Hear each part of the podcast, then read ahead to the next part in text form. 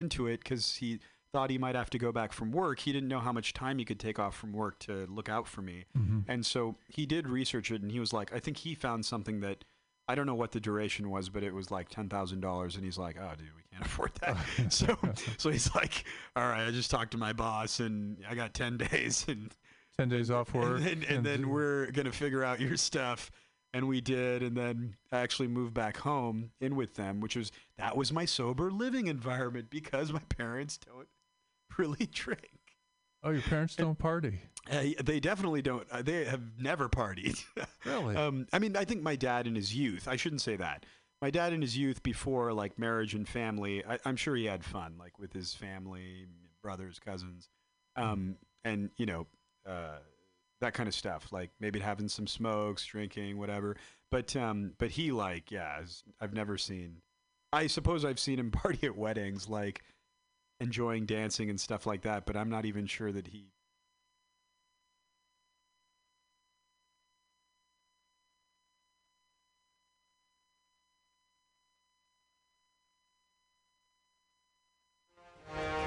Are you tired of swimming through a sea of podcasts? Are ye on a raft without a paddle? Well, gather around me, sea dogs, and get aboard me pirate ship as we set sail for the seas of mutinyradio.fm.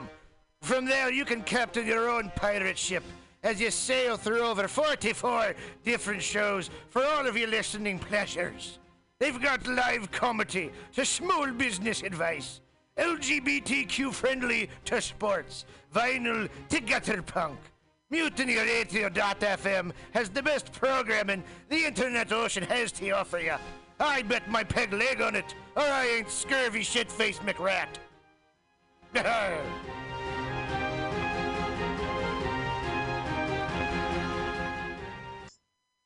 International banking, diplomatic cables, nuclear missile launch codes all rely on unbreakable encryption. What if these codes were no longer secure?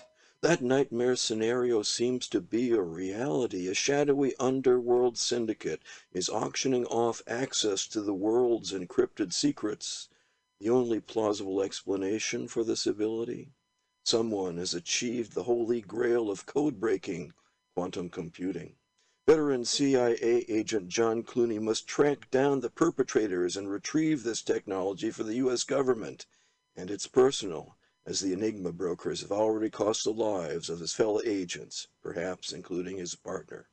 John Wessex, The Enigma Brokers, is the first book of the John Clooney thrillers. Get it on Amazon.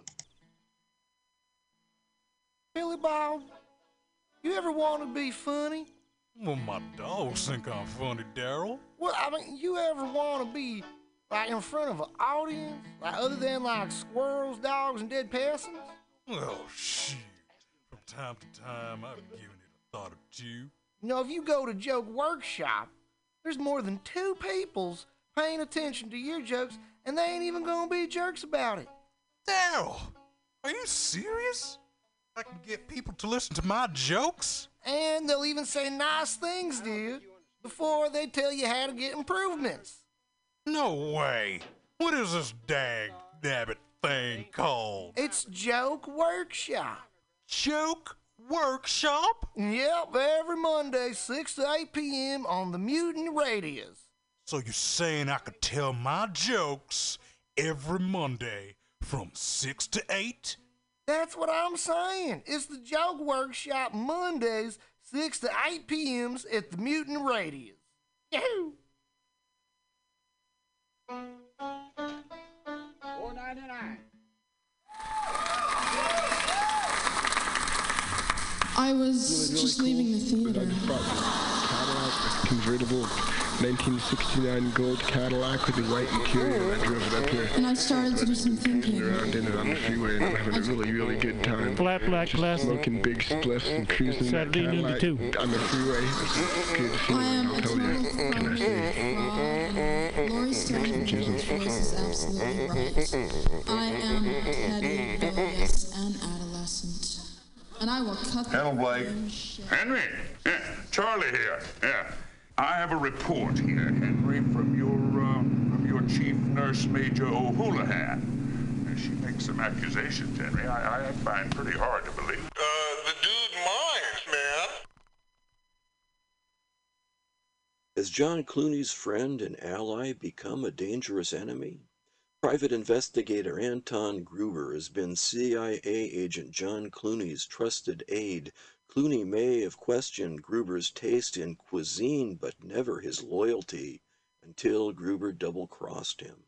Escaping with his life, Clooney is sidelined while his superior attempts to discover how Gruber was compromised. The investigation delves into Gruber's astonishing past, from his unpleasant days as an East German border guard to life as a narcotics agent, from his time in the tango clubs of Buenos Aires to a trip up the Amazon in search of Nazi gold. John Wessex' The Prague Deception is the third book of the John Clooney thrillers. Get it on Amazon. Hey, Mutineers Stolowitz here. Have you ever listened to Labor and Love on Saturday mornings, 10 to noon, with Bill Morgan? It's a really excellent show, one of my favorites here at the station. And it's all about service. It might be the devil, it might be the Lord, but we got to serve somebody. And Bill understands the virtue of service as the heart and soul of the labor movement better than a lot of people I know. And it's one of the reasons I love to listen to him. He breaks down socialism, democracy, protest history, workers' news, and the power of unions.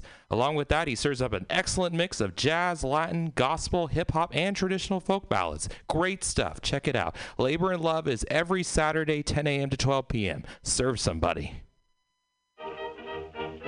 Meals on Wheels is dedicated to fostering independent living for San Francisco seniors by providing hot, nutritious meals delivered to their homes. They're committed to fostering independent living for as long as possible. For more information, please call Meals on Wheels at 415 920 1111. This public service announcement is brought to you by your friends at Mutiny Radio in San Francisco.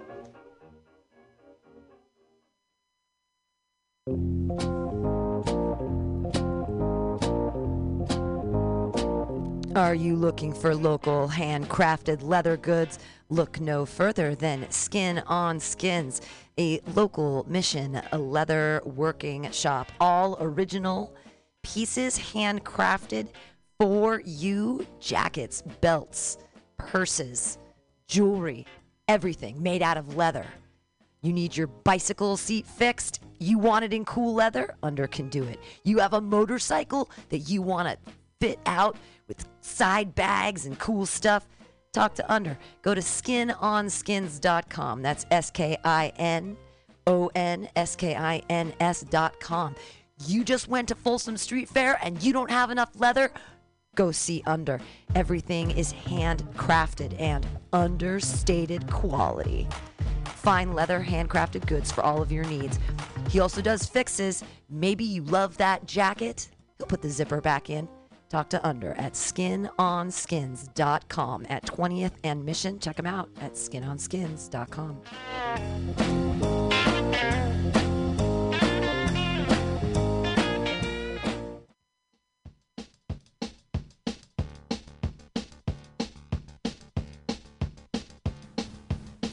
volunteer for the San Francisco Food Bank. The San Francisco Food Bank relies on volunteers like you to help sort, package, and distribute healthy food to people in need in San Francisco. Each year, over 22,000 people contribute thousands of hours to fighting hunger in our community. This support will enable the SF Food Bank to distribute 43.5 million pounds of food this year, enough for 93,000 meals every day. But they can't do it without volunteers. Visit www.sffoodbank.org slash volunteer. Again, www.sffoodbank.org slash volunteer to find out how you can help.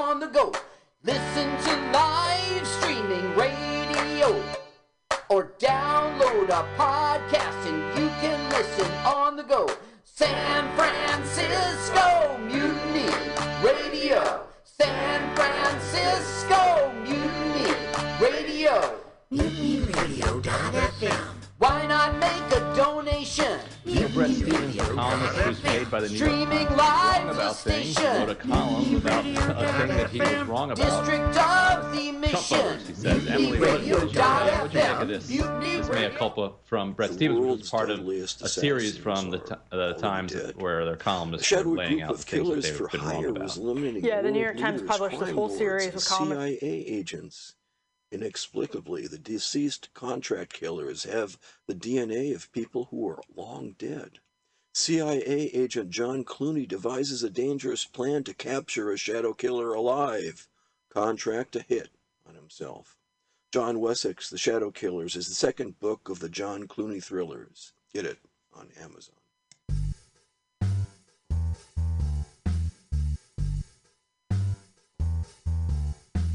Let's watch a full length movie on YouTube with Mike Spiegelman. Let's watch a full length movie on YouTube Mike Spiegelman.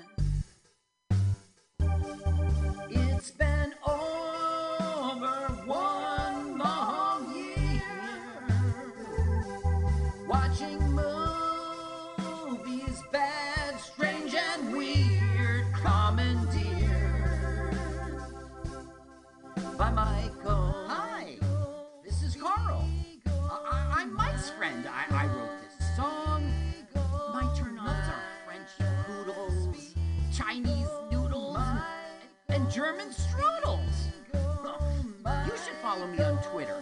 It's Jokes to Carl. Uh, that's the French duh, not the duh, duh. Now let's watch a full-length movie on YouTube with Michael Spiegel. Michael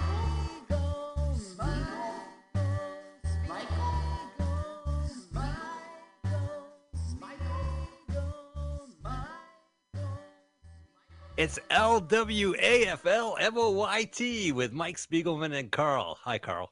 Hi, Mike. It is you, and I once again. Once again on LWAFLMOYT here on Mutiny Radio. We stream first on Mutiny Radio every Sunday, 2 p.m. Just type in mutinyradio.fm and there's your info. And you can listen. There's a listen button, there's a donate button. We're LWAFLMOYT on podcasts. Type that into your podcast.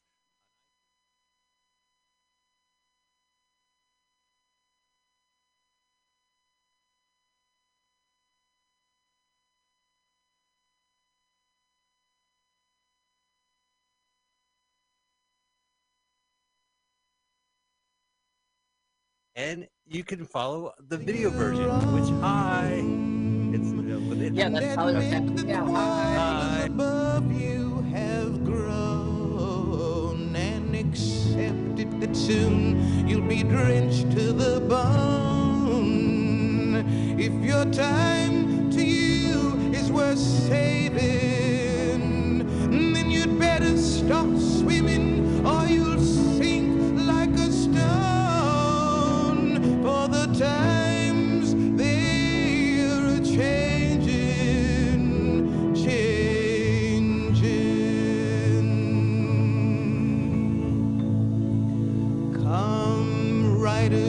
critics who prophesy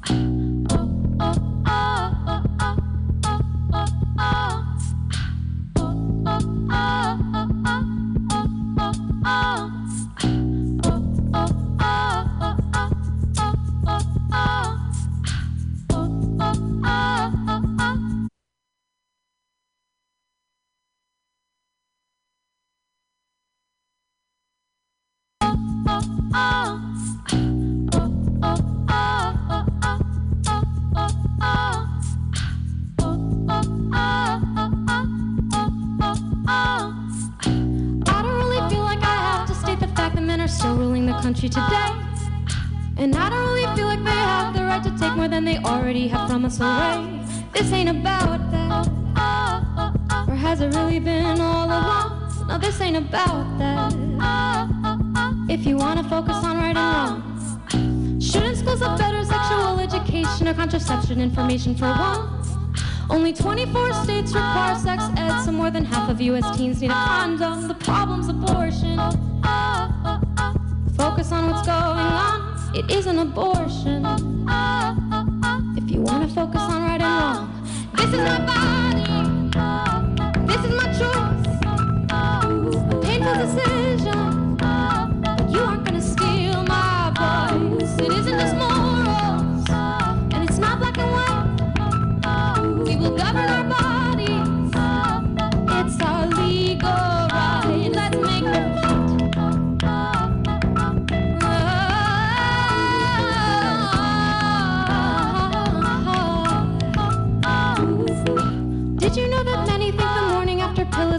That should be banned? Maybe men should get vasectomies and get them reversed once they find a woman who'll take their hands. This ain't about that. This is all about what's legally life, what's an issue of law is turning into one of moral strife. Life is an equivalent based on definition. You must account for experience. And remember that a fetus requires another body to give them their sustenance. The courts can't force us donate organs or blood of our own. This is no exception. We can face our repercussions alone. This is my body.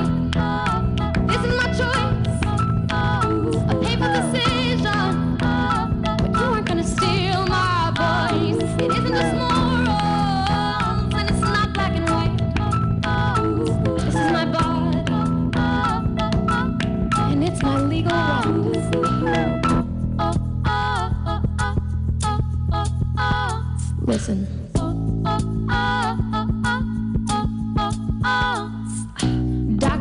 Scared of making any incision, which means they won't be acting on their best medical decision. Should they just make an attempt, which is not defined? They face 99 years of prison down the line. And yet, let's say they don't perform because they're scared of spending time. Say the patient gets sick and sues the doctor for the crime. This all affects the healthcare system for you and me, facing higher doctors' bills to balance liability. And everybody's terrified and everybody's ill. Meanwhile, thousands could use help just getting themselves on the pill. There are way too many babies and the population's growing. We're running out of water and the rate of death is slowing. Adoptions are hard, the foster system's saturated, but an 11 year old's birth just because she's impregnated by an uncle or rando who held her down and raped her. She was too afraid to tell, and it didn't show till three months later. And now she has the blessing to ruin her life and her physique, while to carry on the genes of men who violate the weak.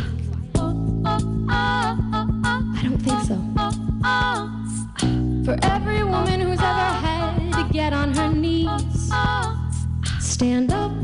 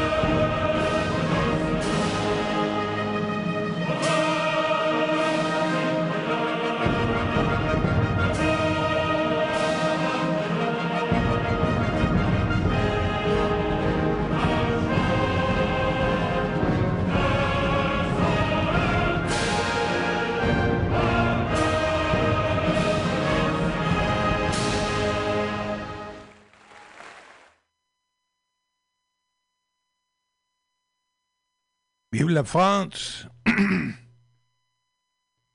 Good morning, everyone. You're listening to Labor and Love Radio. This is the B, aka Bill Morgan, bringing you the latest in labor opinion, labor history, labor commentary, by, for, and about working people, concentrating on the movements of working people all over the world. Remember, if one person gets a dollar they didn't work for, someone else worked for a dollar they didn't get. You don't have a seat at the table, the negotiating table, that is, where you work. You're on the menu.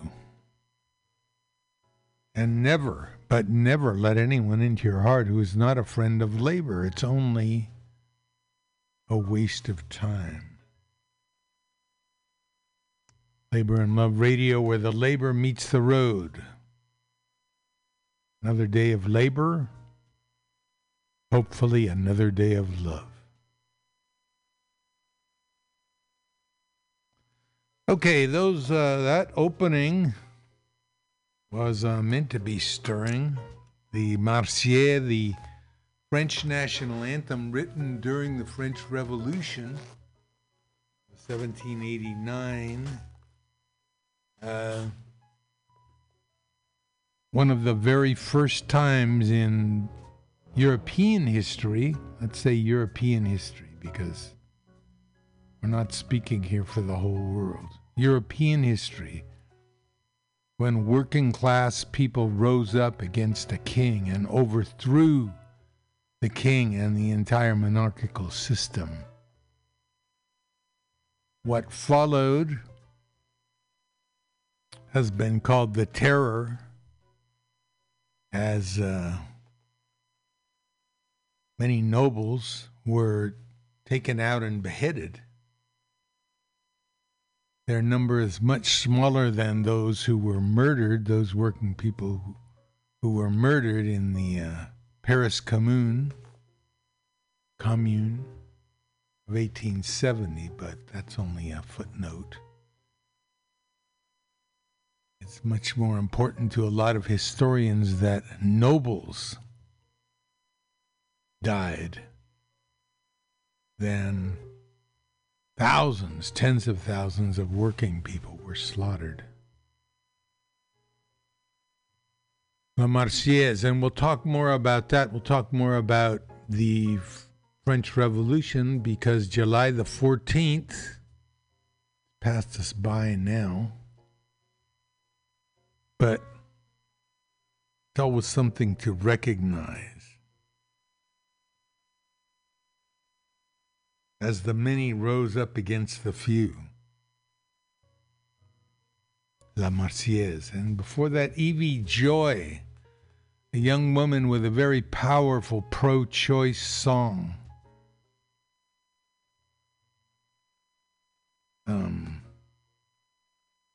Restating the basic argument. It's my body, it's my own body. I decide what to do with it. Well, not according to the Supreme Court.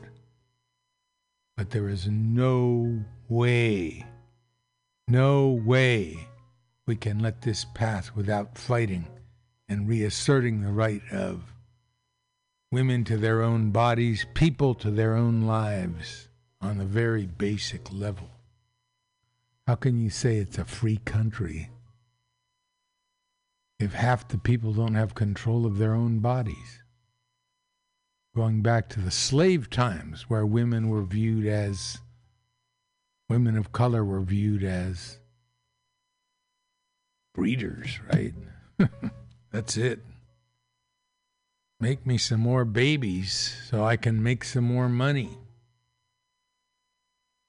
And before that, Nina Simone, the world's champ, singing Bob Dylan's The Times They Are a Changing, and they certainly were changing, and they certainly are now.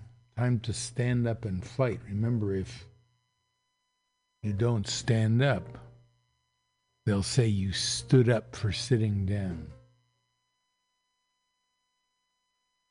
The last couple of weeks have been imperfect here at Mutiny Radio. And let me put in a plug for Mutiny Radio 2781 21st Street, a true community music center, community arts center. Come on in and find your voice at Mutiny Radio. We've got video, we've got art installations, we've got radio, and we've got comedy. Our uh, program director, Miss Pam Bim- Benjamin, is the guru of the underground comedy scene, as well as being a comic herself. So come on down. There's open mics. There's, well, you got it. You want you want it. You got it in terms of comedy. Come on down and put down some money. Get up on a stage and try out your licks on other people of similar minds. And what they'll do first is they will critique your work in a positive way, telling you what was good about it. And then they'll go back and critique in a positive way what you need to improve or what didn't work for them. A perfect place to get up and talk your talk. Okay, what do we got today on labor and love? Well, the All Star game last week. The All Star game uh, was threatened. Perhaps you didn't notice it if you're a baseball fan or even a casual fan. You probably heard about it that the workers at Dodger Stadium were poised to go on strike. Then we look back on a strike that did happen in the 1964 NBA All Star game, where players refused to go out and take the floor until some sort of a labor agreement was signed. Peggy Seeger singing her nine month blues, history in two minutes, and labor notes. La Marseillaise, as we promised. The song ends with the line, and may their impure blood, that's the nobles and the soldiers who were fighting on their side to uphold the nobles. And the Marseillaise said, We'll fight until their impure blood runs in the sewers. Excellent, huh? Bastille Day. We had Evie Joy. El Chicano will be singing I Said It's Another Day of Love, one of the most beautiful love songs you'll ever hear. Got a, a, a feature with John Oliver talking about union busting and the way that companies go about fighting against unionization. It's a dirty trick deal. Okay, labor notes.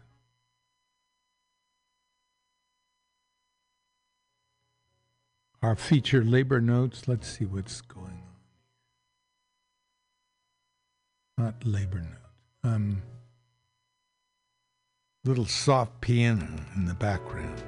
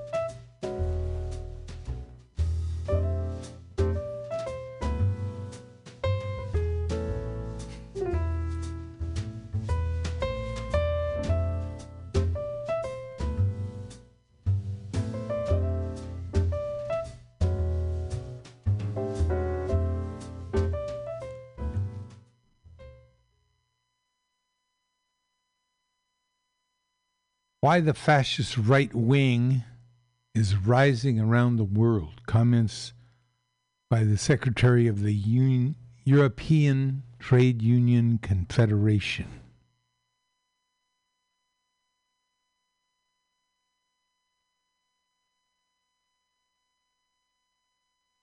On Radio Labour. Hello, I'm Mark Boulanger. Around the world, a new radical far right fascist politics is gaining even more influence and power. How this came to be was addressed by the General Secretary of the European Trade Union Confederation, Luca Visentini, in a recent interview. The interview was conducted by the Labor Radio Podcast Network at the recent convention of the AFL CIO in the United States, where the neo fascist right is on the rise. Well, I think that the far right had a sort of genetic transformation in the sense that, as I said at that time, I mean, the right wing existed ever. I mean, uh, and uh, uh, the problem is that the traditional right wing parties and conservative forces they were the ones that implemented the neoliberal economic model uh, at global level uh, and in all our continents. And the consequences of that uh, mistaken model uh, were, of course, uh, the financial bubble, the financial crisis, uh, the sovereign debts crisis, and all the austerity policies that were implemented after that. I mean, to try to react with the wrong recipe, I will say, to these policies. And in 2016, uh, we could already see, let's say, the consequences of this wrong recipe. I mean, to cope with uh, uh, with the financial and economic crisis, and where just working people and the poorer people in the society were paying the price of the mistakes done by the capitalistic uh, society, multinational companies, financial speculation, etc. And the solutions uh, that were implemented by the traditional conservatives through austerity uh, created the conditions uh, for the new far right uh, to arise. And this new far right is much more populistic and uh, trying, let's say, to let's say, mislead working people and normal people by saying, you know, the traditional guys, the traditional conservatives implemented these uh, these wrong policies, uh, and the consequences affected you. And then the left and the progressives uh, were not able to react properly to all this. The trade unions were not able to defend you. So we are the ones that are going to, to take care of you through our new far right populistic policies. And I mean, this trick, uh, this kind of game, uh, uh, of course, has gained some space in the political space, I will say, the political landscape, because uh, people that were angry and uh, frustrated and uh, very badly affected by this, uh, this more than one decade of austerity and cuts uh, and uh, deterioration of the working and living conditions of people, well, they were looking for something, some alternative, let's say, from some, some way out, let's say, from this situation and many of them, including workers, including working people, have seen in these far-right populistic movements, uh, let's say, a possible alternative. And this has created the conditions for the far right, this new, no, changed far right, new type of far right, uh, populistic far right, uh, to arise and to gain a lot of political space, unfortunately. Now, uh, when then these forces got into government in many countries. I mean, Trump uh, in the United States, uh, many uh, regimes and governments in Europe and in other parts of the world.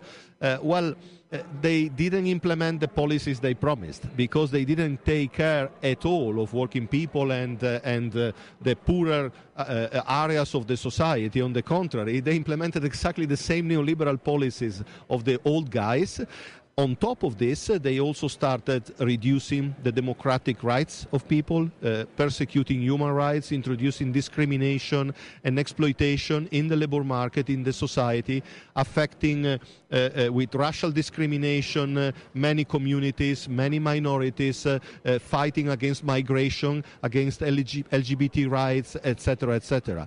And uh, on top of this, uh, they also started attacking the trade unions, considering the trade unions uh, one of the last paladins of democratic values uh, in the society and in the labor market. So, I mean, uh, all this shows that uh, these guys were just lying. They were just promising things that they were not going to keep in terms in terms of deliver deliverables, let's say, in concrete results. And on the contrary, they implemented a really far right and almost fascist policy. Uh, uh, we have seen this, uh, of course, when they were in the opposition, protesting and creating violence in the streets and, uh, and, and, in the society. But then we have seen exactly the same implemented also when they got into power, into the governments, I mean, and, and bringing forward their very illiberal and uh, almost fascist agenda.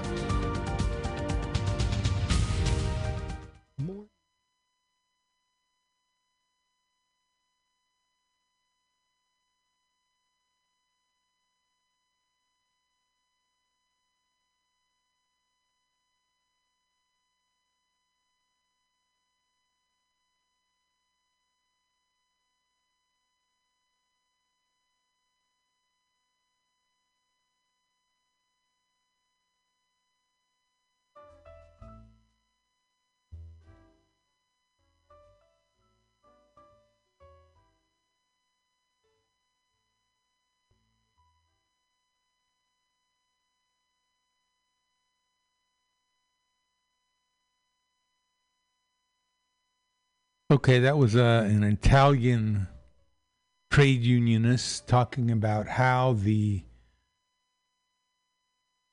latest iteration of uh, right wing politics, the uh, so called populist conservatives, Mr. Trump and his followers, even more strident and vicious than other conservatives, earlier conservatives, quote unquote moderates, who really weren't moderates at all, but maybe they seemed like they were moderates when you compared them to other people. Um, I want to repeat our credos. Now, credos are things we believe in on this show but they're also ammunition for you when you get into a situation where you're debating someone or you're discussing something with someone. Our credos are just common sense, hard headed ideas.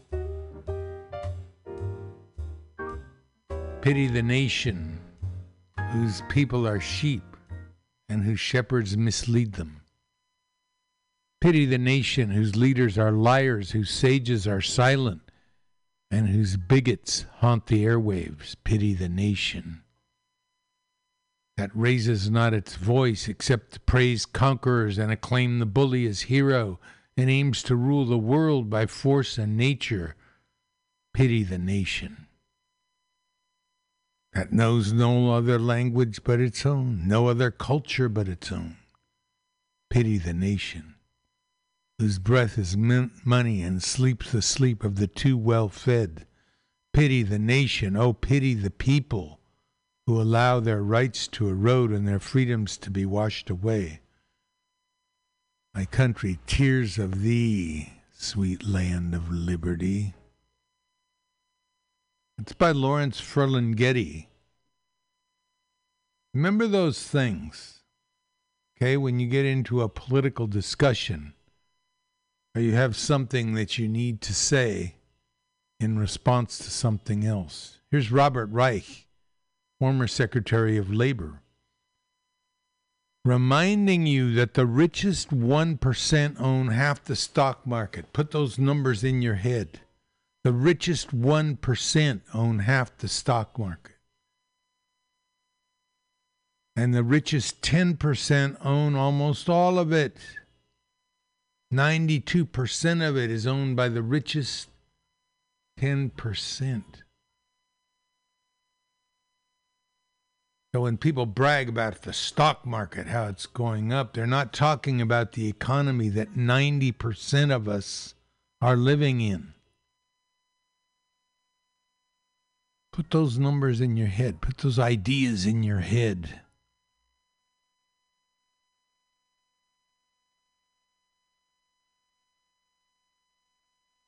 Child labor? okay.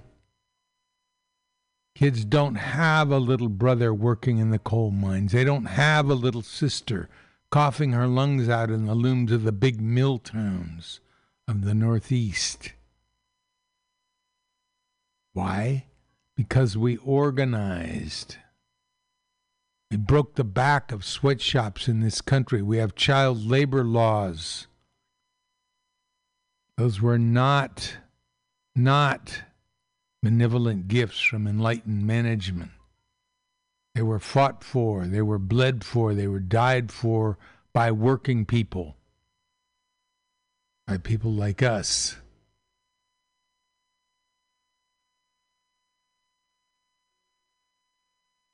Kids ought to know that. That's why I sing these songs. That's why I tell these stories. Damn it. No root, no fruit. That one was from Utah Phillips.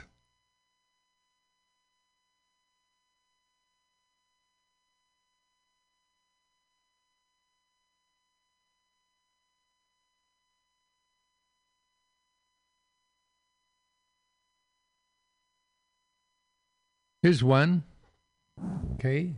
When the penalty for aborting after rape, okay, woman gets raped, doesn't want to, or a child gets raped, doesn't want to have the baby, can't have the baby, would rather not have the baby.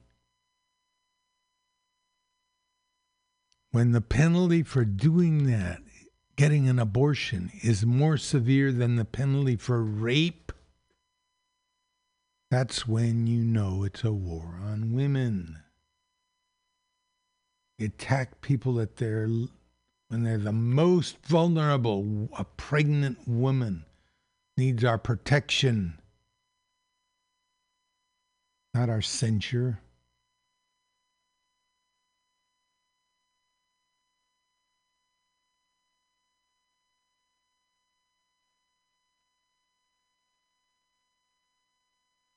immigrants. this is this is the one immigrant. This is the one. Can I tell you a secret? I don't even care if they're undocumented immigrants in this country. Do they take people's jobs? Do they take jobs that white people, white workers would want to do? No. More about that a little later. Without Social Security numbers, they aren't privy to the welfare people claim they get. The vast majority of them are normal people trying to live a better life. This whole wall, deport the illegals, is just the 1% again. Playing you like a puppet, right? Convincing the working poor to blame a subset of all the working poor for the fact that they're all poor. No, that's not true. You're poor because their boss isn't paying you enough money. Instead of realizing that they're all poor due to the vast income inequality and resource price inflation in combination with wage, wage stagnation. Please use your brains. The existence of another poor person is not why you're poor. It's because the people who control everything refuse to increase your wages.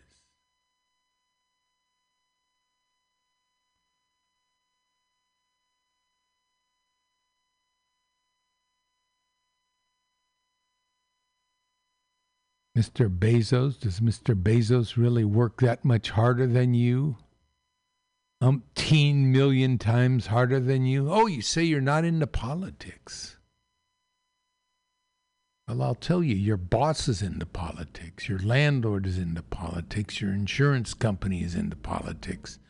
And every day they use their political power to keep your pay low, raise your rent, and deny you coverage. It's time to get into politics. Someone said to me the other day, "Oh, that's great. You're uh, interested in the in the labor movement, and I thought to myself, somewhat uh, immersively, into politics. Oh, interested in the labor movement? Sir, one fourth and one fifth of my entire life, between one fourth and one fifth, is going to be spent looking for work, working, getting to and from work, finding work.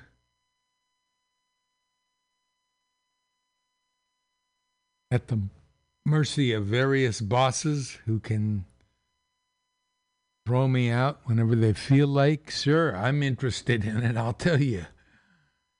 I would, I would suggest that you get interested in it too.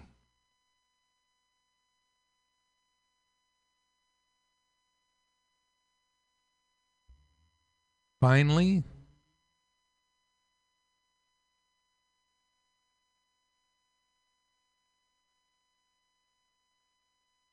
quote from George Sand, the uh, French writer, woman who had to take a, a man's name to get her work published and appreciated.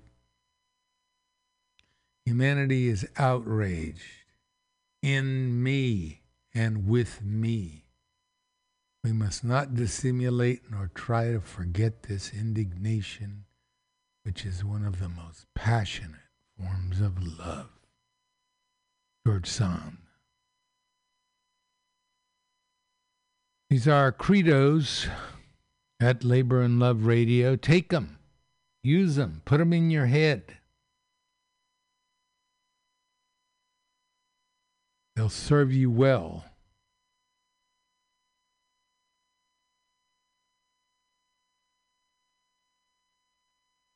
Okay. So let's see here.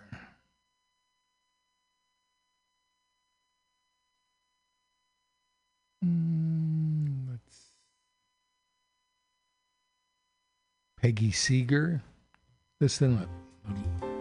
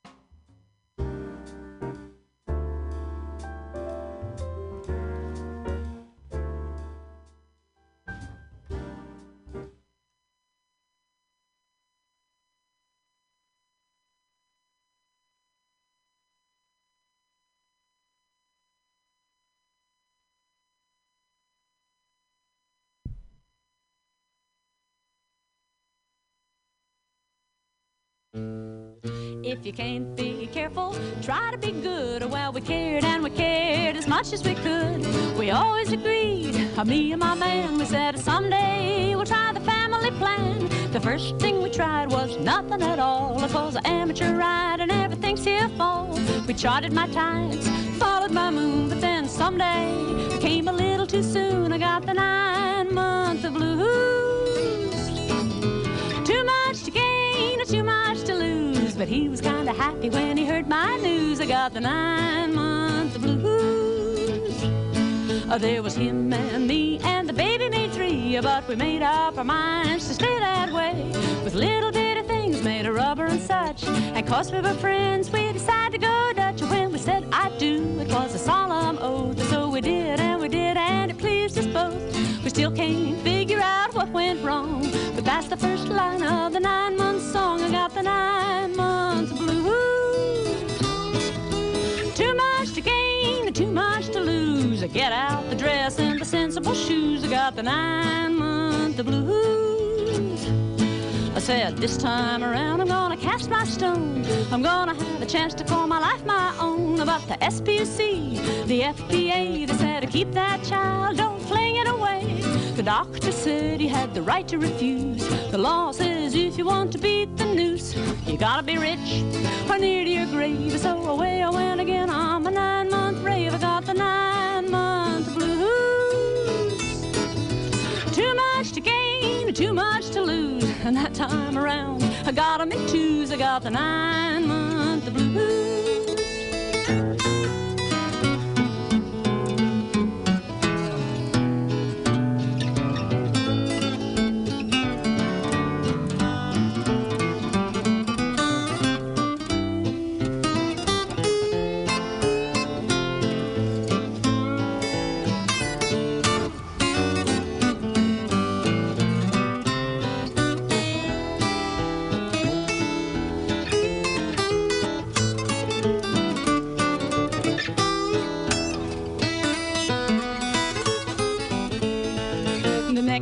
Tried was the capital P. And ILL is what that made me. My head buzzed open and I nearly went crazy. And my moon started rising every 14 days. It says I may be sick, but I'm safe and free.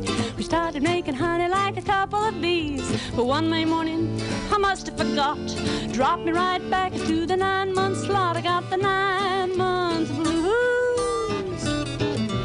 Too much to gain, too much to lose. I want my old man be happy when he hears my news. I got the nine months blues. I got kids everywhere, two, three, four, five. I just can't swim without taking the dive. I went for advice. They says to me, they said the next thing to try is the IU.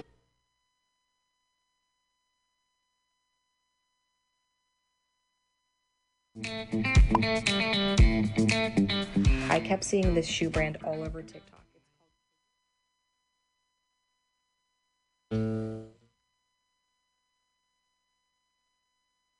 I got kids everywhere, two, three, four, five. I just can't swim without taking the dive. I went for advice. They says to me, they said the next thing to try is the IUD. But the small print allows that the loopity loop has a margin of error, then you're in the soup. But your kid'll be normal, so don't you fret. Even though you leased for the nine month let, I got the nine month blues. Too much to gain, too much to lose. I better get my old man to disconnect his fuse. I got the nine month blues. I love my man, I love my kids, but if I have any more, I'm gonna blow my lid. It's not just the 40 weeks on my mind, it's also the washing hanging on my line. It could be the worry on the old man's face, or thinking of the future of the female race. It all began with a love and a laughter, then so much care. Such a long time after every nine months blues. Too much to gain, too much to lose. Now, don't you think we ought to have the right to choose to sing the 20 year blues?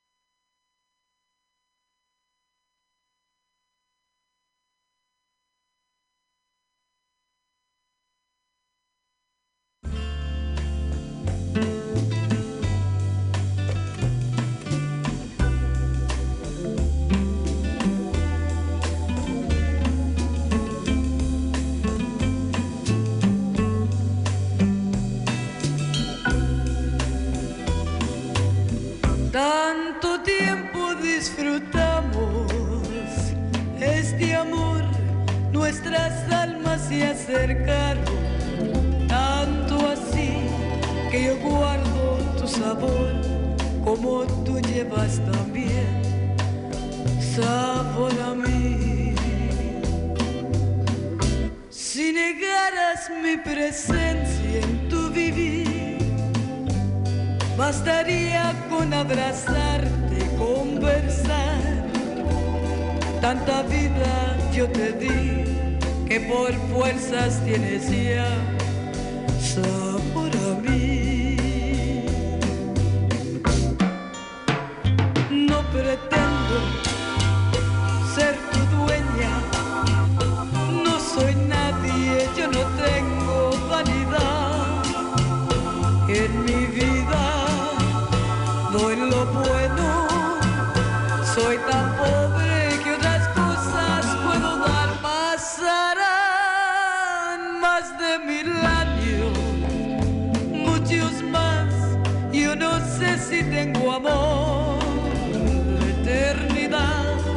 pero allá tal como aquí, en la boca llevarás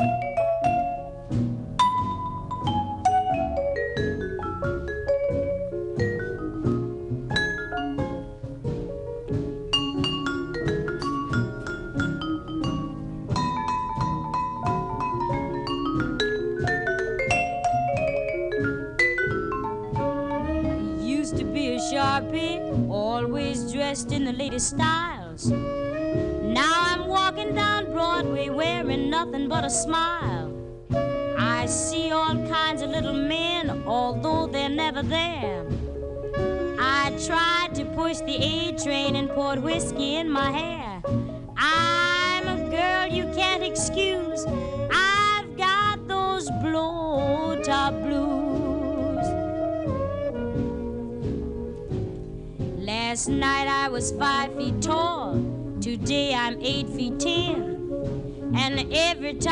fall downstairs, I float right up again.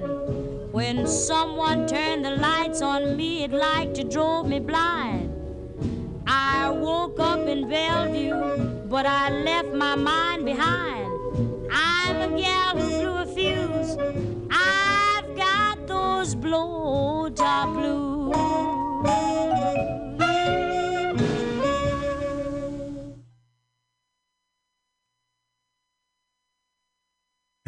That was Lionel Hampton and his orchestra, great vibes player in the swing music era. Worked with Benny Goodman and others. And Dinah Washington, another immortal blues singer with the Blowtop Blues. Before that, we had El Chicano singing what is certainly one of the most beautiful love songs ever, Sabor a Mi. We we had our love for so long that uh, I still have your taste. I still have your taste on my lips, and you have me on mine. Yeah, you. The gist of it is, yeah, you want to throw me over and and keep me out of your life, it doesn't matter.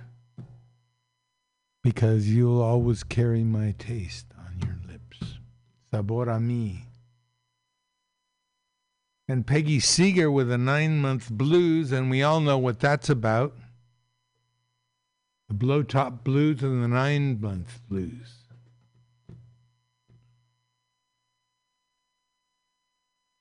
Peggy says, Don't you think we ought to have the choice? Well, don't you? Don't you think we should have the choice? Hmm? Let's listen here to uh, Lupe. Lupe Fiasco.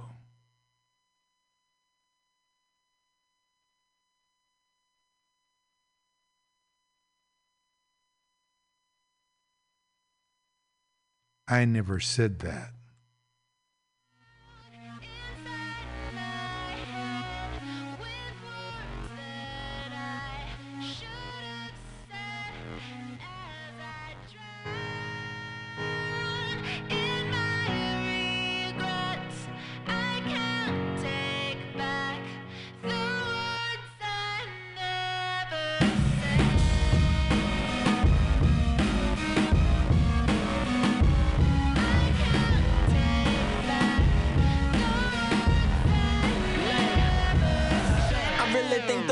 Terror is a bunch of bullshit. Just a poor excuse for you to use up all your bullets. How much money does it take to really make a full clip? 9-11 building 7, did they really pull it?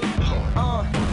A bunch of other cover-ups. Your child's future was the first to go with budget cuts. If you think that hurts, then wait, here comes the uppercut. The school was garbage in the first place. That's on the up and up. Keep you at the bottom, but tease you with the upper crust. You get it, then they move it, so you never keeping up enough. If you turn on TV, all you see is a bunch of what the fucks. Dude is dating so and so, blabbering about such and such, and that ain't Jersey Shore. Homie, that's the news. And these the same people supposedly telling us the truth. Limbaugh is a racist, Glenn Beck is a racist. Gaza Strip was getting bombed, Obama didn't say shit. That's why I ain't vote for. Next one either. I'm a part of the problem. My problem is I'm peaceful.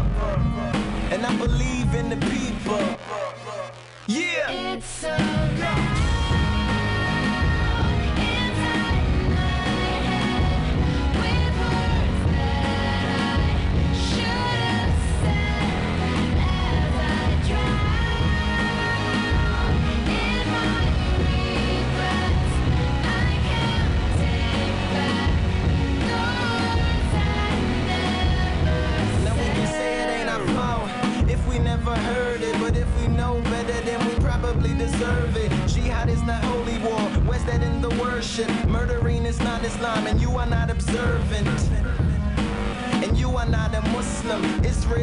my side, cause look how far you pushed them. Walk with me into the ghetto, this where all the kush went. Complain about the liquor store, but what you drinking liquor for? Complain about the gloom, but when you pick a broom up, just listen in the pot, ain't gonna make it stop. A rebel in your doubts, ain't gonna make it out. If you don't become an actor, you'll never be a factor. Pills with million side effects, take them when the pain's felt. Wash them down with diet soda, killing off your brain cells. Crooked banks around the world would gladly give a loan today. So if you ever miss a payment, they can take your home away.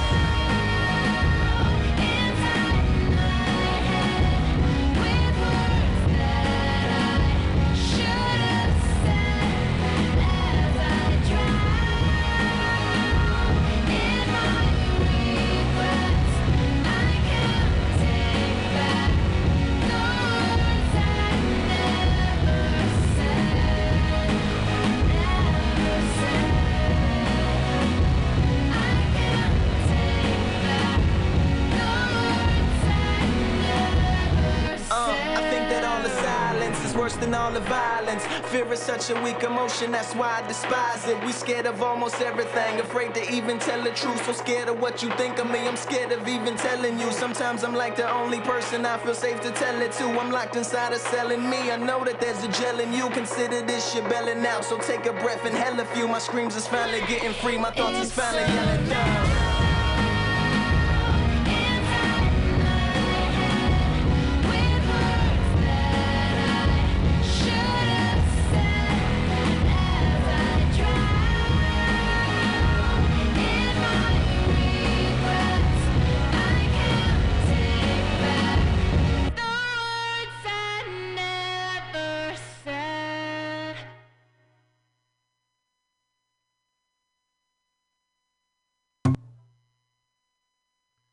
That was Lupe Fiasco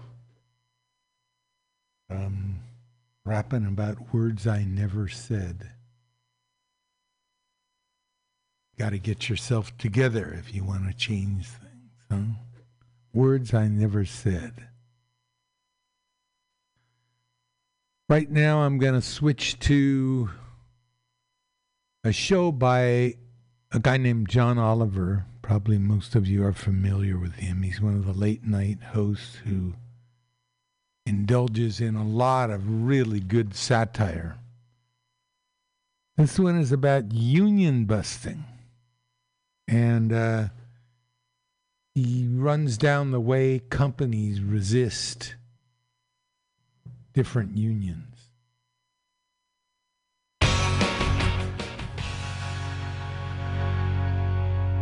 Our main story tonight concerns unions, the institutions that brought us the weekend, the middle class, and in the case of the International Ladies Garment Workers Union, an absolute banger of a song. And before we play this, I have a favourite singer here. See if they're yours too. Look for the union label when you are buying a dress of love. Remember somewhere our union soaring.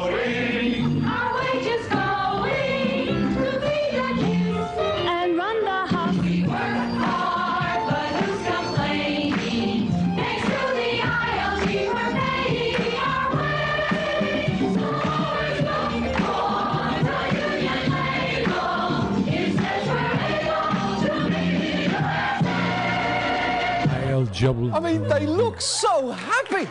It's a video so uplifting. You barely pause to wonder how many of them are dead now. And, and by the way, yes, my favourite singer is the And Run the House lady. She's, she's the only one who gets to have a dramatic entrance. Also, she's got a fabulous mushroom haircut, wide lapels, and the voice of an angel. Every singer in that song is a star, but she is the brightest in the galaxy. Now, that ad, if it weren't obvious from every single thing about it, is from the early 1980s. And unfortunately, since then, union membership has declined considerably. Today, just over 10% of American workers belong to a union. That is just half the rate it was in 1983, meaning we're currently living in one of the worst times for organised labour in our country's history. And it's not like the demand isn't there. Nearly half of non union workers say they would like to be in a union, and a lot of workplaces do seem like a natural fit for one. Take Amazon. You've likely heard the infamous stories of drivers for the company being forced to pee in bottles in order to make quotas. Stories that Amazon initially denied, then apologised for denying, finally admitting that, yeah, OK, their drivers do sometimes have to piss in bottles. It's like the old adage, tis better to seek forgiveness than permission, unless this is about piss bottles, in which case, take a look at yourself, man. What are you even doing? Mahatma Gandhi. And yet, despite that and other reports of abysmal working conditions, earlier this year, an organising drive for Amazon warehouse workers in Bessemer, Alabama, was voted down by more than two to one, which may seem like a clear cut case of workers deciding for themselves to reject a union. But the truth is, it's a lot more complicated than that because if you have never been through a union organising drive yourself, you might assume that a union vote is a completely free and fair election. That is an illusion fed by executives like Jeff Bezos, America's least inspiring astronaut, through statements like this. We don't believe that we need a union to be an intermediary between us and our employees. Um, but of course, at the end of the day, it's always the employee's choice. And, and that's how it should be. Yeah, I don't know about you, but I'm personally not comforted by hearing one of the richest men on earth say, it's your choice. No matter the context, all I can hear is spear or arrow, how would you prefer to be hunted? it's your choice. But it is worth knowing just how many ways Amazon and many other companies try to influence their employees' choice because they can exert a huge amount of pressure. So tonight, let's take a look at union busting. What it is, how it works, and how few consequences companies face for doing it. And let's start with a very basic breakdown of how a union drive works. The first thing to know is that any employer may recognise a union based solely on majority support. So they can let employees unionise immediately, but they are not required to do that unless it's been chosen through a secret ballot vote. So unsurprisingly, that is how most unions end up getting recognised. And the first key step in union busting is preventing things from ever reaching that point. Because for an election to happen at all, 30% of workers must sign a union card expressing an initial interest in union representation. But Amazon, for instance, has instructed its managers to be on high alert for the slightest sign that that might happen, as this leaked internal video shows. If you see warning signs of potential organizing, notify your building HRM and GM site leader immediately. The most obvious signs would include use of words associated with unions or union led movements like living wage or steward. Wow. I mean, set aside how completely mask off it is to treat the phrase living wage like the first warning sign of a stroke. You would also think a nearly $2 trillion company like Amazon could spring for better animation than JibJab. But if enough workers do sign cards, the election process is then underway. And in that process, companies have some pretty huge advantages because obviously, when you're on their premises, they have unfettered access to you while also having the ability to keep union reps out. And many companies take full advantage of that access. Amazon, for instance, inundated workers with anti union signs all over their workplace, even putting them inside bathroom stalls. They also use workers' contact info to send multiple anti union text messages to them per day and held mandatory meetings that seemed designed to spread fear. They had somebody who was like their the captain of the union busting who would come down and teach like What was the official title of the class? They just called it like union training. That's it. Which is funny because it's not union training. It's anti, it's union busting 101. Right, it's not union training if the explicit goal is to kill the union. It'd be like taking a dog training class from Cruella de Vil. Although, no, not the one that's a misunderstood bohemian or whatever. I'm talking about the real Cruella. Yeah, that one, the original dogicidal bad bitch. Now, these mandatory propaganda sessions are called captive audience meetings, and most Amazon workers at Bessemer were having to attend at least two per week, and that is not uncommon. Nearly 90% of employers facing union campaigns hold captive audience meetings. Right now, Starbucks is facing a union drive at six of its stores in Buffalo, and it has been doing everything that you've seen so far sending anti union text messages, putting up signs, and holding captive audience meetings. And it may be no coincidence that Amazon's and Starbucks tactics are pretty similar because both hired union busting law firms and consultants to help them with their campaigns, which is not unusual. Union busting is a whole industry. There are now about 2,000 of these firms, some of which have euphemistic names like the Labour Relations Institute. And 75% of companies facing organising drives hire one, spending nearly $340 million on them per year. And these firms offer different levels of services for companies on a budget. Uh, some offer mass-produced anti-union videos. Uh, you can even buy this one featuring a cartoonishly overbearing union organiser shot against a green screen so that you can customise it based on your workplace. They even produce samples of what that could look like. Listen, just sign the card. Once a union gets in, you want to be on the good side. Listen, just sign the card. Once a union gets in, you want to be on the good side. Listen, just sign the card. Once a union gets in, you want to be on the good side. Well, I'll say this. At least they chose outfits that would fit in any workplace, because we all know employees in both corporate offices and warehouses dress like a college football coach whose wife just left him and an America's Next Top Model contestant before the makeover.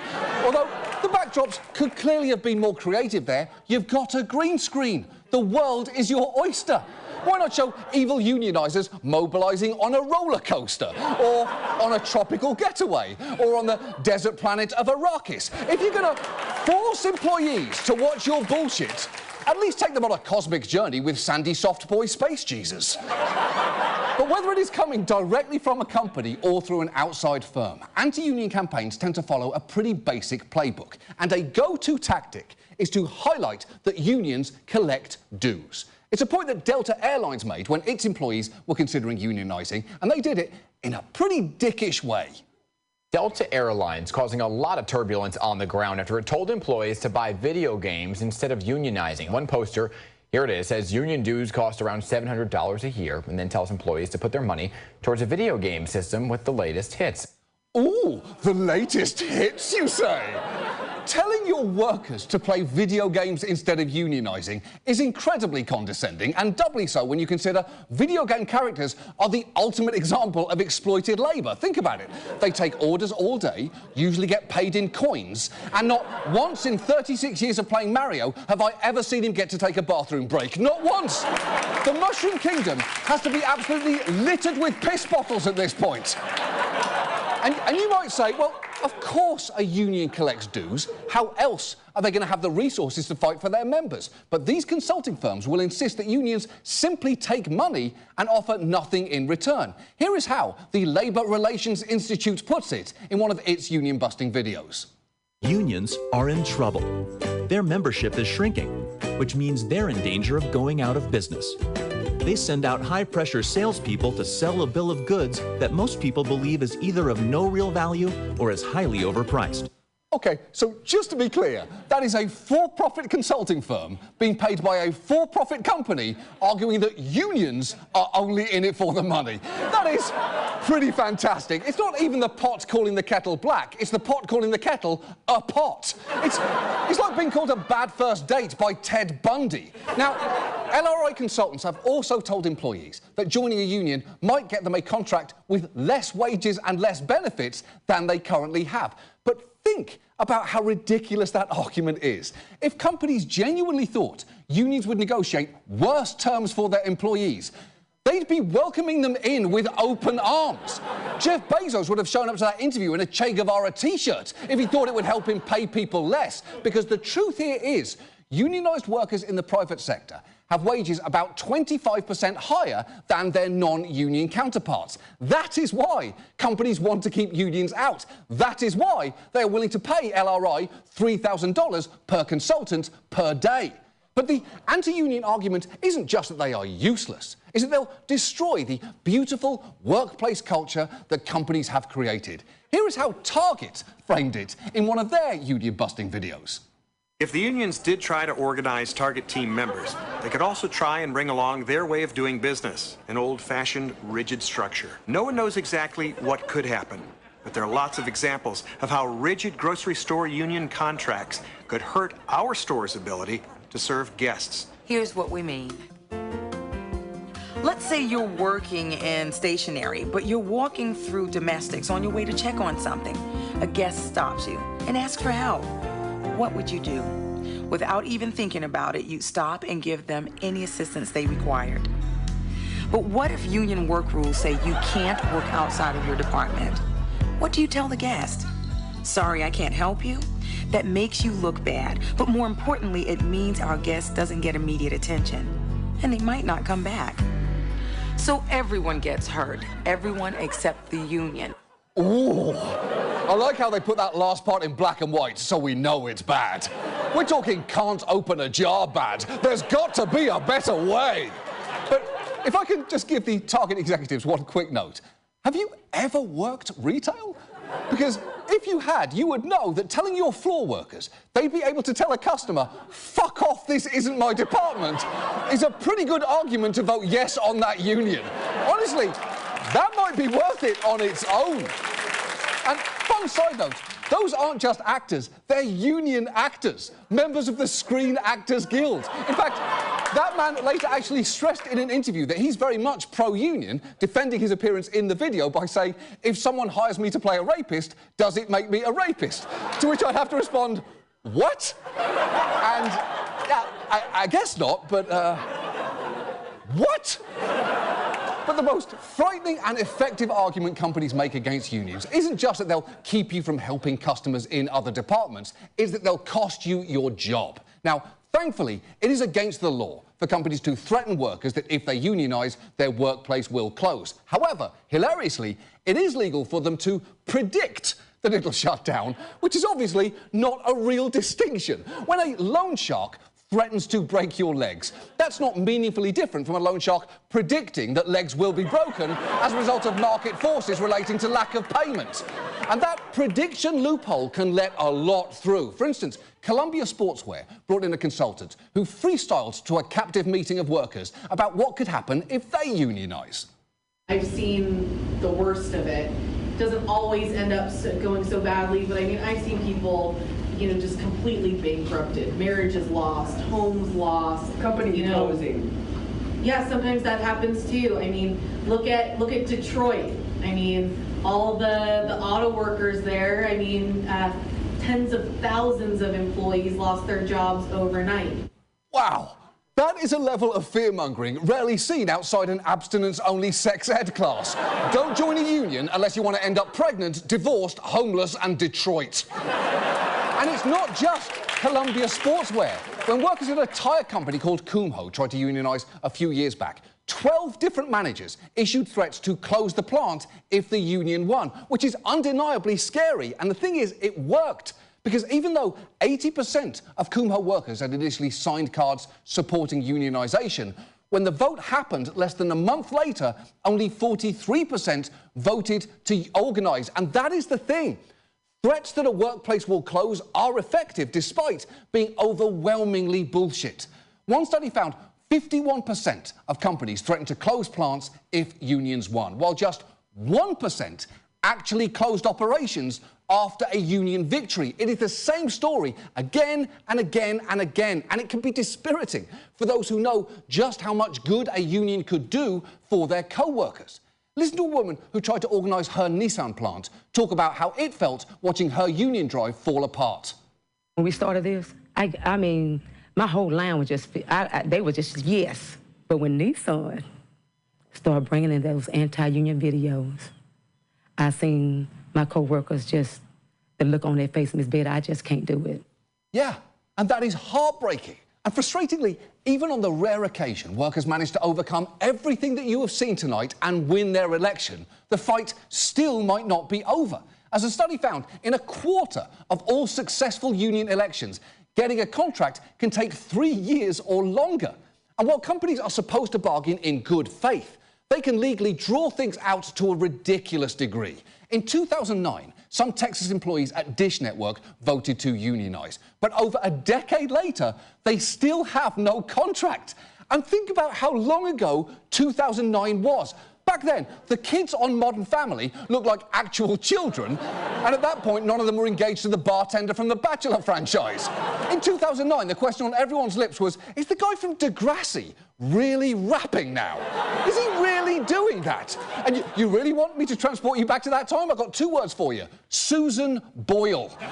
Remember how her whole thing was, we didn't expect someone who looked normal could sing good. The point here is, 2009 was a long time ago, and that is how ridiculously long the employees of Dish Network have been waiting for a fair union contract. And that actually brings us to the final problem here, because far too often, the consequences for anti-union actions by companies are minimal to none. For instance, companies aren't supposed to retaliate against workers who unionise, but it happens all the time. Take Cynthia Harper, who worked at a factory that made windshields. After she spoke up in favour of a union, she had a pretty sudden and pretty suspicious change to her job. Ever since they started this job, it's been a two-man job.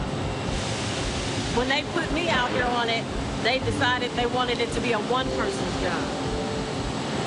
When we talked to HR, I told them they were targeting me, put me on a job to set me up, to write me up for performance issues, and fire me.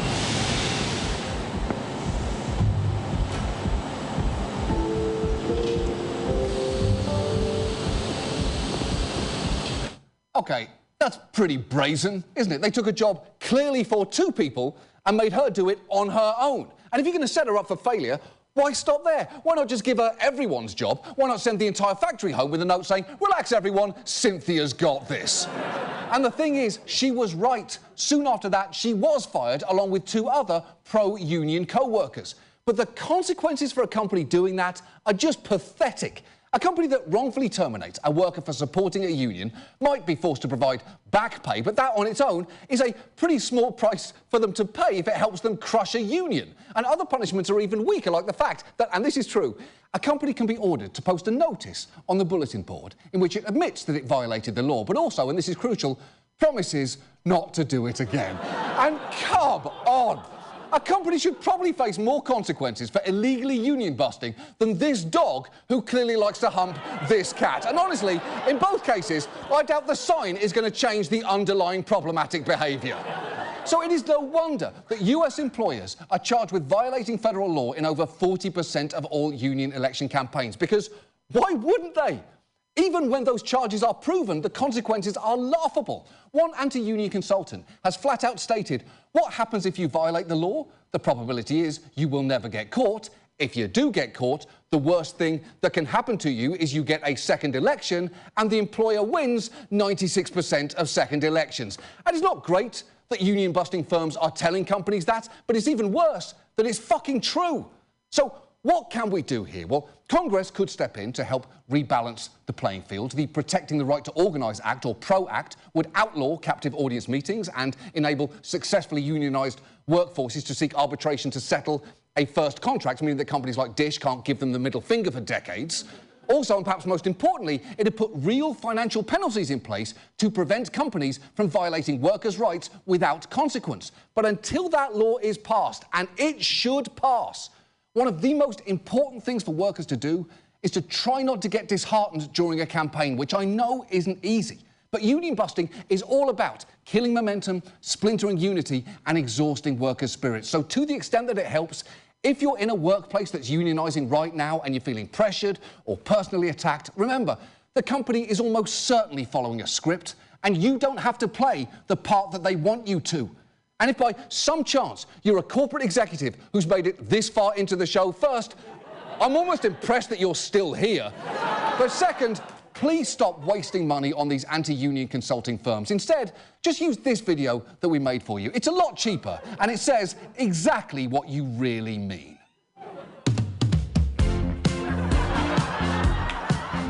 Hello. Thanks for joining us today and watching this mandatory company video. You're here because someone may have approached you about unionizing. Or asked you to sign a union card. Or simply said the words living wage out loud anywhere on company grounds. Look, a union may work for a lot of places, but the thing is, here, we're a family. And you employees are children. So let's listen in on some worker conversations. Something we definitely don't do in real life. Did you know if we brought on a union, it'd be illegal for us to talk to our bosses anymore? No way. There's two things I love in this world talking directly to my shift supervisor, and helping customers who are in departments I don't work in. Well, bad news, Bob. If the union came in, you couldn't do that. Yeah, if a customer who's outside of your department asks you a question, you're legally required to tell them to go fuck themselves. And if they ask you a follow-up question, you'd have to slap them with an open hand. So everyone gets hurt. Everyone except the union. Wait, how could the union possibly benefit from something? We don't think a union is right for our workplace, but ultimately, the choice is always up to our employees. We promise no one will be fired for wanting to unionize. Although there is a chance you might be fired for poor attendance. A pretty good chance, actually. But you won't be fired explicitly for the union thing. That's how we do it. For the next few weeks, you might notice a few extra posters around the workplace, in break rooms, stock rooms, bathrooms, or glued to the back of a coworker. You already went to the bathroom, Ted. These are just there to tell you things, like how expensive union dues are. $700? Think of what else you could buy with that. Like a Nintendo Wii with all the latest hits. Or, uh, I don't know, what else do poor people like? Um, poor people, poor people, poor I know I've seen poor people. Uh, the drugs. Buy and eat drugs. Did you know when a union enters a negotiation, our wages could go up or they could go down? Wait, our wages could go up? But they could go down. But realistically, they'll go up. But they could go down. Okay, but without a union, what's stopping them from going down now? But they could go down. Right. uh, just technically speaking. Hey, I want to talk to you about your attendance. Just remember, when it comes to unions, the choice is yours. When it comes to watching videos like this about unions, the choice is very much ours. Did I say stop waving?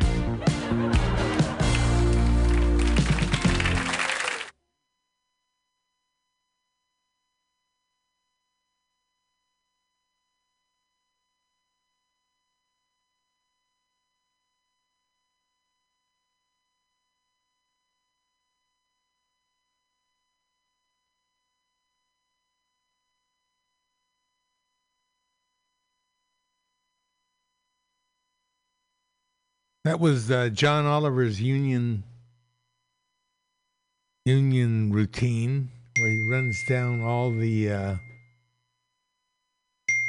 all the ways that companies, at great expense, by the way, this stuff is not cheap. That one one price was quoted uh, by what was it three thousand dollars per person per day, and they would rather pay that than let a union come in. And again, we go back to the question what is it about unions that employers don't like?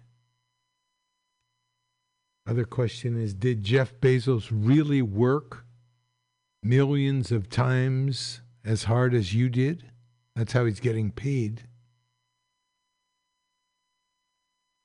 All these are covered in a new book I'm working on called Street Corner Dialectics, and I just want to give one example of what's in the book. Dialectics, of course, are uh, associated with Marxism, but more than that, uh, a method of argument, a method of analyzing different issues by looking at opposites, looking at the dual nature of things. So, let's see here. Pages, huh? And we'll open recent. Um, dialectics are a way of arguing or investigating where you look at the different forces that are at work and how they conflict and um, how they they clash and what happens when they clash. Um, let's see. I want to as an example of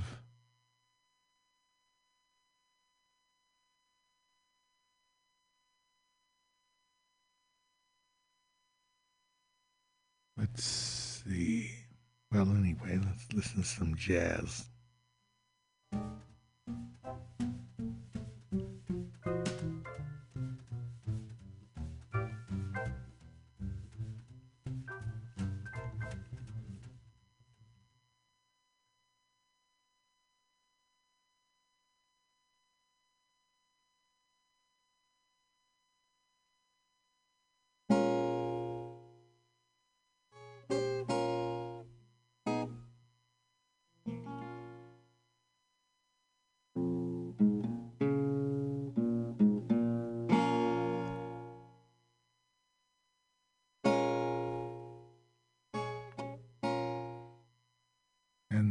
The question in this book is uh, how do things change or why do things change?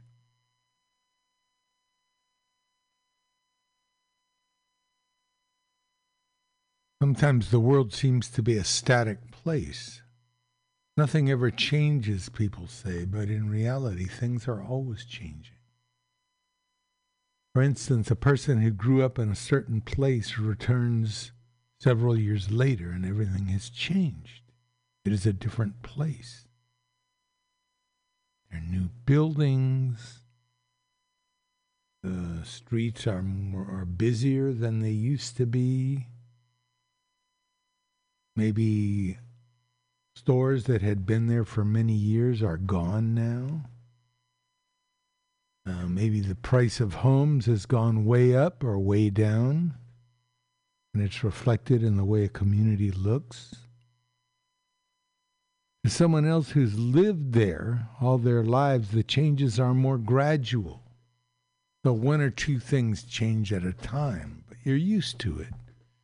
And you watch it all as it changes, but it's not unfamiliar. It's still familiar, and it might seem like nothing much has changed.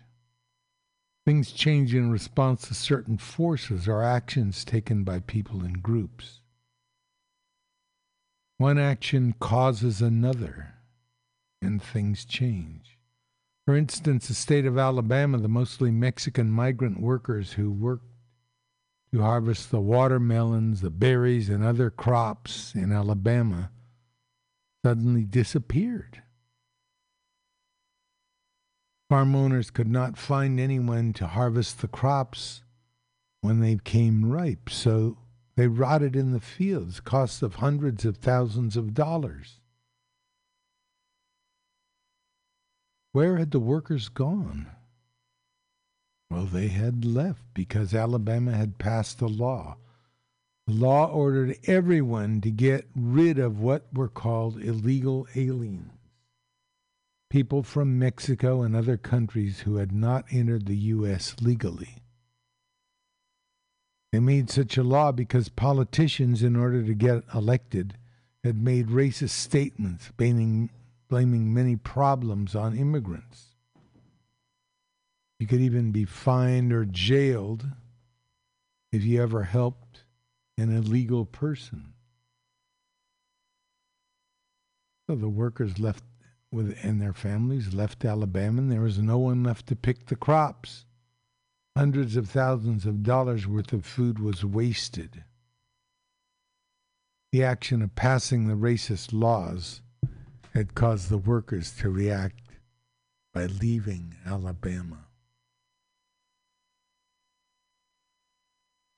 Okay, time to go.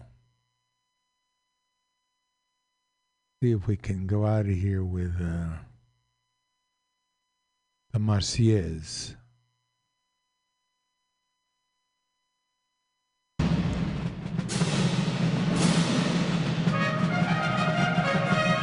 Goodbye and good luck. Have a good week. This is the B. Stay tuned for Flat Black Plastic.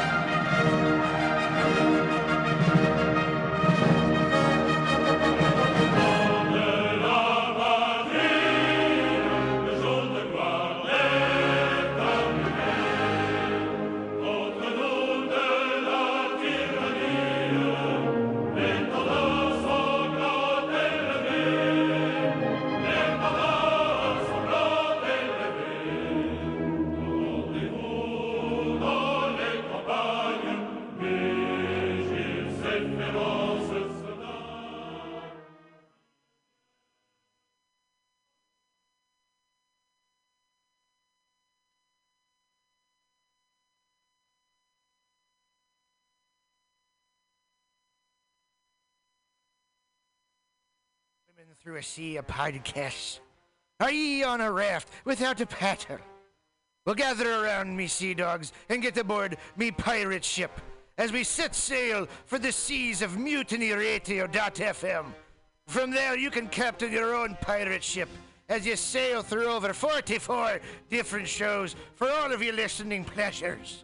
They've got live comedy to small business advice, LGBTQ friendly to sports, vinyl to gutter punk. MutinyRadio.fm has the best programming the internet ocean has to offer you. I bet my peg leg on it, or I ain't scurvy shit-faced McRat.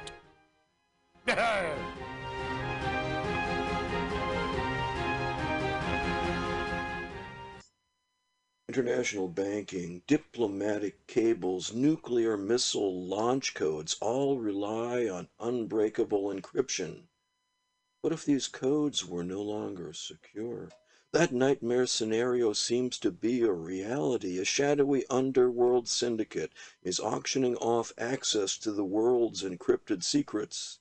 The only plausible explanation for this ability? Someone has achieved the holy grail of code breaking quantum computing. Veteran CIA agent John Clooney must track down the perpetrators and retrieve this technology for the U.S. government. And it's personal, as the Enigma brokers have already cost the lives of his fellow agents, perhaps including his partner. John Wessex, The Enigma Brokers, is the first book of the John Clooney thrillers. Get it on Amazon.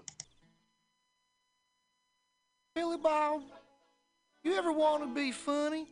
Well, my dogs think I'm funny, Daryl. Well, I mean, you ever want to be like in front of an audience, like other than like squirrels, dogs, and dead peasants? Well, shit. From time to time, I've given it a thought or two. You know, if you go to Joke Workshop, there's more than two peoples paying attention to your jokes, and they ain't even gonna be jerks about it. Daryl, are you serious?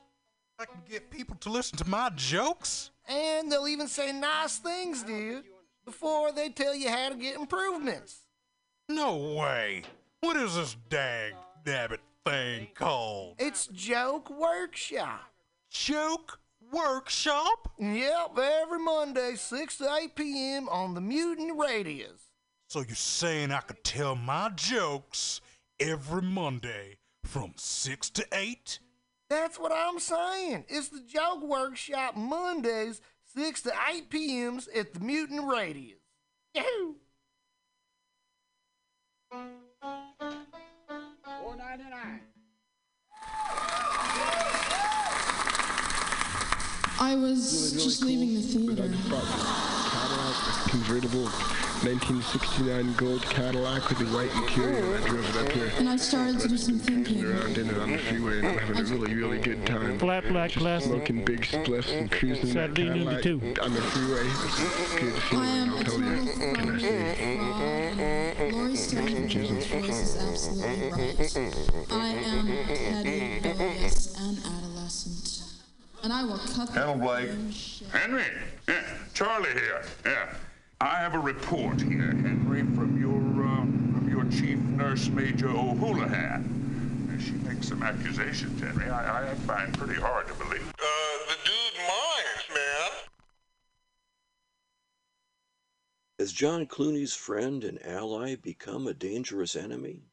Private investigator Anton Gruber has been CIA agent John Clooney's trusted aide. Clooney may have questioned Gruber's taste in cuisine, but never his loyalty until Gruber double crossed him. Escaping with his life, Clooney is sidelined while his superior attempts to discover how Gruber was compromised. The investigation delves into Gruber's astonishing past, from his unpleasant days as an East German border guard to life as a narcotics agent, from his time in the tango clubs of Buenos Aires to a trip up the Amazon in search of Nazi gold. John Wessex, The Prague Deception is the third book of the John Clooney thrillers. Get it on Amazon. Hey, Mutineers Stolowitz here. Have you ever listened to Labor and Love on Saturday mornings, 10 to noon, with Bill Morgan? It's a really excellent show, one of my favorites here at the station. And it's all about service. It might be the devil, it might be the Lord, but we got to serve somebody. And Bill understands the virtue of service as the heart and soul of the labor movement better than a lot of people I know. And it's one of the reasons I love to listen to him. He breaks down socialism, democracy, protest history, workers' news, and the power of unions. Along with that, he serves up an excellent mix of jazz, Latin, gospel, hip hop, and traditional folk ballads. Great stuff. Check it out. Labor and Love is every Saturday, 10 a.m. to 12 p.m. Serve somebody. Meals on Wheels is dedicated to fostering independent living for San Francisco seniors by providing hot, nutritious meals delivered to their homes.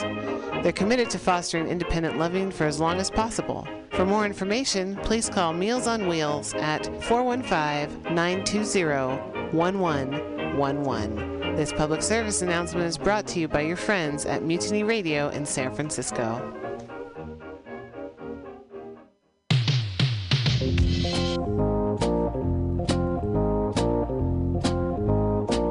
Are you looking for local handcrafted leather goods?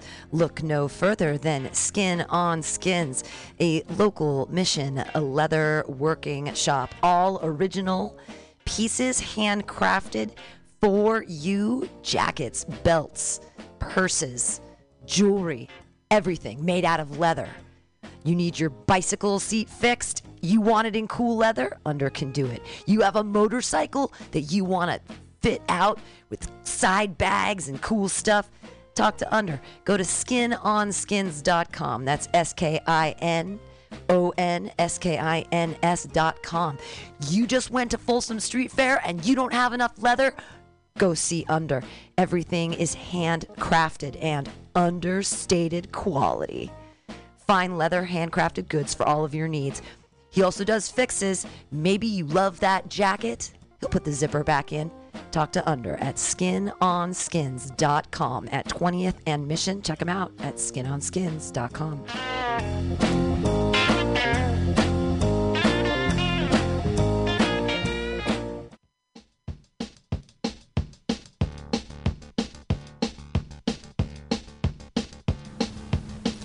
volunteer for the San Francisco Food Bank.